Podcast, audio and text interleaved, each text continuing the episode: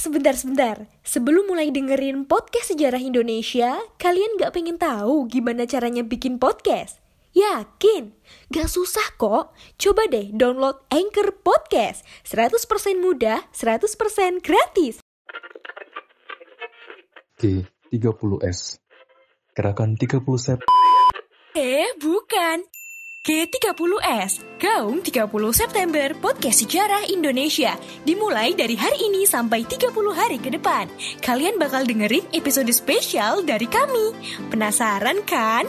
Pokoknya dengerin deh Podcast Sejarah Indonesia Dalam G30S adalah Udah, anak-anak Indonesia itu nggak akan pernah maju. Indonesia itu udah jadi negara maju, tapi kalian nggak sadar. Diam satu kelas.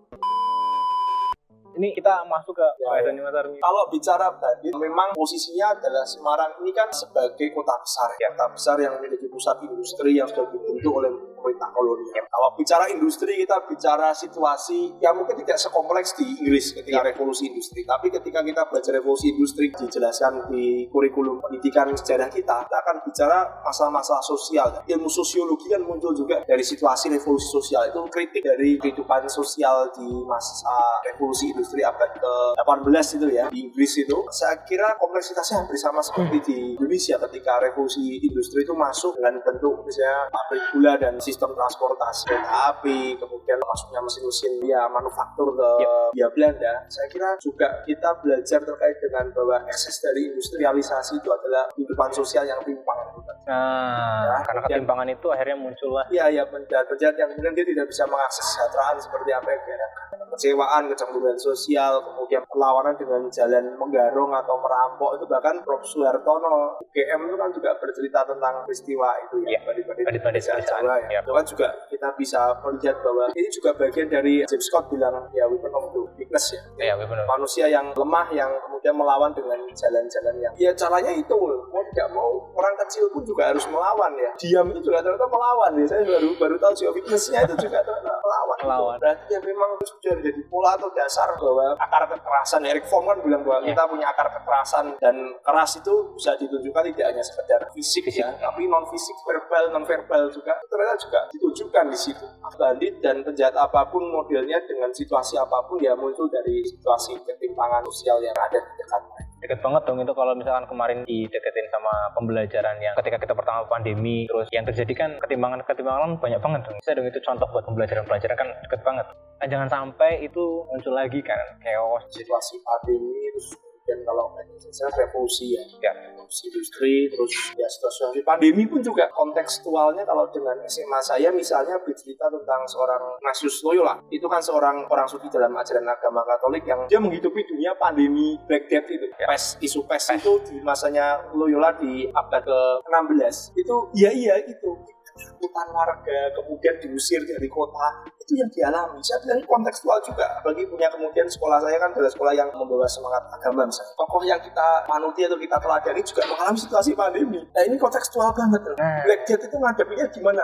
Dia pun menghadapi bahkan diusir dari satu kota berbenteng yang ada di Italia di Padua. Dia diusir dari situ karena dianggap membawa penyakit pes itu. Berarti kan sama kan? Situasinya sama ditolak kota ditutup gerbangnya karena modelnya kastil atau bentuk Iya, iya, iya. kota-kota Eropa di masa transisi pertengahan masuk ke era Renaissance Jadi kayak kota benteng, kota benteng gitu. kota benteng itu di pesisir ya Italia bagian barat Jadi kalau teman-teman mau menggambarkan ya kayak Attack on Titan gitu. Bentuk-bentuk wilayahnya tuh kan tertutup mengalami gitu. itu, ya, mengalami itu. bahkan bicara mau nyebrang ke Yerusalem ke tanah Timur Tengah ya, Ya. Arab juga susah karena sama tidak punya pes itu menjalar Udah ada lockdown berarti dong ya. ya itu loh yang di Padua itu sebelum Loyola masuk ke kota itu kan sempat ditolak ketika dia perjalanan mau ke Yerusalem. Kan Padua sampai dia diusir ya oleh penjaga karena seperti lockdown juga sebenarnya juga ada kota itu ditutup untuk dia tidur di depan gerbang Oh. Nah, ada cerita itu juga, ada sequel cerita itu. Nah, jadi lockdown itu mengulang peristiwa historis yang lampau. Lockdown tidak hanya sekedar penyakit, kemudian menutup sebuah akses daerah karena situasi perang dan sebagainya. Alami. Alami ya. Situasinya adalah perang salib. Ketika sampai ke Yerusalem, dia diusir pulang dari Yerusalem. Eh, kembali ke Eropa sana. Kamu kok di sini makan mati, karena kamu orang asing. Kamu nggak punya otoritas di sini. Iya, iya, kamu datang ke sini ada ziarah dan sebagainya. Pergilah dari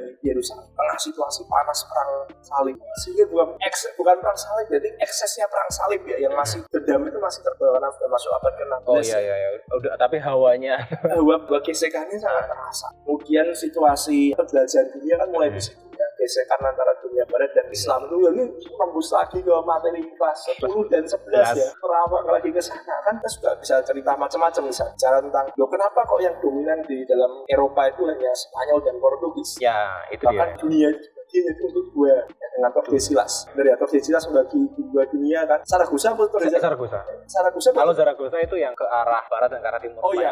Saragossa terus Tordesillas itu yang yang Zaragoza yang membagi pelayaran kalau misalnya Spanyol yang ke barat terus Portugis yang ke timur. itu Saragossa. Zaragoza. Nah, Tordesillas yang ke Maluku sama Filipina itu. Iya. Nanti kita cari Iya. Saya langsung bilang berarti anak Tuhan itu hanya ada dua, Portugis dan Spanyol. Dan tidak pernah salah. Dan bisa dia dibagi oleh Vatikan dalam kutip dunia itu hanya dua. Jadi anak kesayangannya itu ya Spanyol sama Portugis. Portugis. Dan akhirnya menguasai dunia dengan pelayaran dan perdagangan dan ekspansinya itu. Ya, saya pikir ya ini juga satu jawaban bahwa yang disayang itu dua itu ya. Dapat dua, dapat dunia di belah dua itu kan ya. Berarti kan saking sayangnya. Gitu. Bukan sayang pada pada negara ini tuh, bagi dua gitu. Itu saya juga cerita ke anak-anak bahwa ya kontekstual sekali ya kenapa kemudian Spanyol dan Portugis yang menguasai penjelajahan dunia dan Belanda ikut-ikutan. Ya. Kita juga bisa kontekskan Belanda. Belanda itu siapa? Nah, itu Nah, iya, iya. masuk ke materi kelas 11 Belanda ikut, Prancis. Inggris. Inggris. Dan kenapa Inggris tidak disayang? Diamkan saja, mau dimusuhi gimana? Di Ambon dimusuhi. Ah. Kemudian Raffles hanya sebentar doang ya. Yap, yap. Di Pulau Jawa. Dan Jawa. kita bisa lihat situasinya. Oh, situasi dunia itu juga berpengaruh pada situasi India Belanda pada masa itu.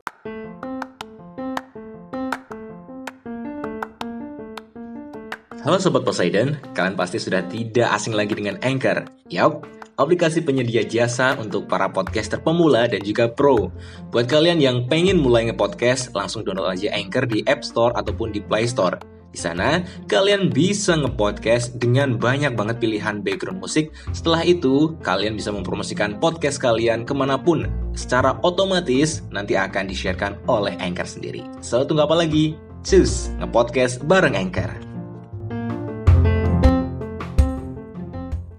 Itu konteks lagi lebih. Jadi kalau sejarah itu bisa, anu ya, cerita bisa Ceritanya bisa nyambung. mana Ini kalau sama Mas Armi ceritanya sampai Sabang sampai Merauke. Nah, karena sam- sambungannya banyak belajar sejarah itu multidimensional Ya, ya.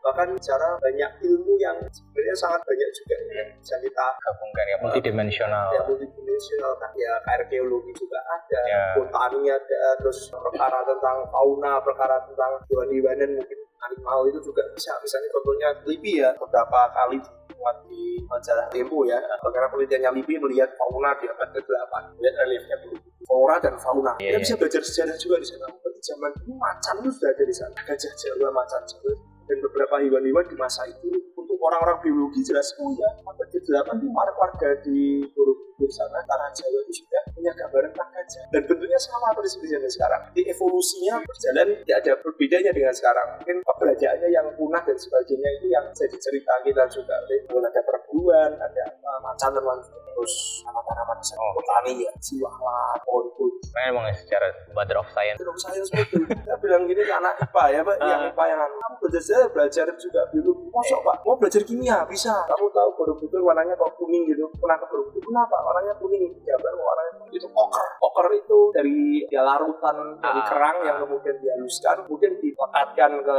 relief untuk menghilangkan lumut dan sebagainya sifatnya asam ya. Jadi cepat untuk menghilangkan lumut dan bakteri dan sebagainya merusak relief itu. Di Borobudur itu kecerdasannya si arkeolog itu kemudian Dia menerapkan ilmu kimia tadi. dan ternyata berguna sampai Berguna dong. hari ini reliefnya utuh itu kita masih bisa lihat Gak ambruk. ya satunya juga kimia juga nggak ambruk nggak rusak reliefnya Ya. rusak tapi kan jangka panjang Iya, kan iya, iya, iya. ya kan selamat dulu kar karya dan gambar itu kan utuh coba kalau dia nggak nge-oker itu saya bayangkan kita nggak bisa lihat karya monumentalnya kita indah kan nggak berbekas Ya, nggak usah jauh-jauh. Kita bicara tentang logam katakan. Bicara logam aja. Kita bicara tentang sejarah. Zamannya Majapahit sudah ada gending kan. Negara mana yang waktu itu bisa sengetren Majapahit, bisa ngebuat logam, menempa logam. Makanya Mas Arwi gini. Saya selalu bilang sama siswa saya gini. Anak-anak Indonesia itu nggak akan pernah maju. Gaduh lah. Wah, Pak Taufik itu pesimistis. Loh, serius? Ini saya bilang. Indonesia nggak akan pernah maju. Kenapa? Indonesia itu udah jadi negara maju. Tapi kalian nggak sadar. Diam satu kelas. Kok bisa gitu pak? Iya, negara mana yang ketika Majapahit tumbuh bisa menempa logam dan bisa menjadi senjata, bisa menjadi gending dan alat-alat musik seperti itu? Negara mana? Eropa baru ketika revolusi industri.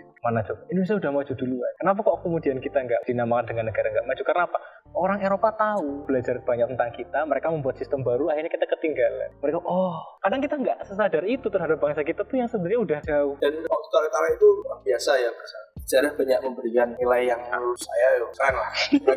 Ya hidup diberikan untuk belajar sejarah itu sesuatu yang berharga. Dan saya bersyukur dengan itu. Berikan kesempatan untuk belajar sesuatu yang kemudian orang melupakan tapi yang hanya kita ya menabung berkat atau nabung apa istilahnya ya nabung ya sesuatu kebaikan. Ya yang menyadarkan orang kemudian mendidik ataupun mendampingi ataupun apa bahasa yang bisa menginspirasi inspirasi orang bahwa ya mencintai negeri ini dengan beragam cara dan melihat teladan-teladan yang sebenarnya sudah pernah kita lakukan Guys, itu dalam banget.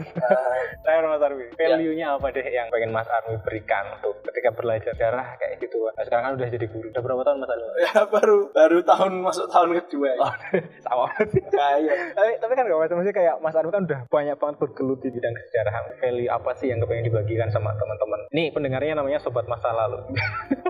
ya pasti ya jangan pernah bosan untuk mendengarkan atau belajar dari sejarah. Karena memang betul-betul ya ini pesan sangat umum sangat konvensional ya. Tapi ya sekali lagi bahwa di balik apa yang sudah kamu lalui ya di masa lalu itu ada nilai-nilai yang kemudian sebenarnya akan terulang lagi dengan pola yang sama untuk masa sekarang. Dan balik dari belajar sejarah sekecil apa pun atau sejelek apa pun sekelam apa pun dan segelap apa pun atau seburuk-buruknya apa pun ya kamu sebagai manusia dibentuk oleh bukan nilai antara baik dan buruk itu antara setan dan malaikat tapi kalau kamu hanya diam, kamu hanya tidak mau belajar dari masa lalu untuk menghadapi dan memilih tentunya memilih antara setan dan malaikat. Ya kamu bukan manusia, kamu binatang. Kalau kamu tidak bisa berpikir ya, Iya, iya, iya. belajar sejarah itu menjadi manusia seutuh. Manusia yang melihat gelap, sisi gelap dan terang, sisi hitam dan putih. Ya pesan saya nih value itu jadi manusia. tau. Jadi manusia. ya? Jadi manusia ya. Jadi manusia benar-benar manusiawi ya, ya. Belajar dari masa lalu itu tidak buruk cuma menjadi tanda pengingat kita bahwa jangan melakukan kesalahan yang berulang. Memilih jalan kebaikan itu betul-betul tidak mudah tetapi kita memperjuangkan menjadi manusia dan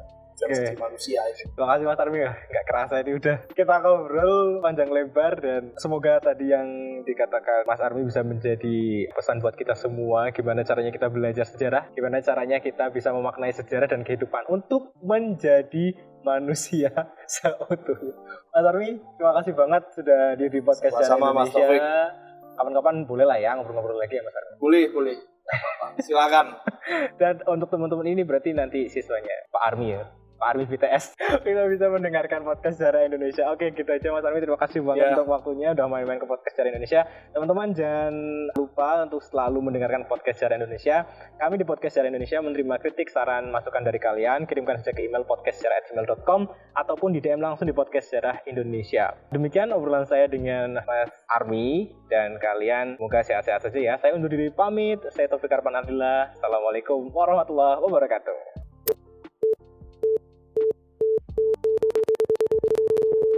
Terima kasih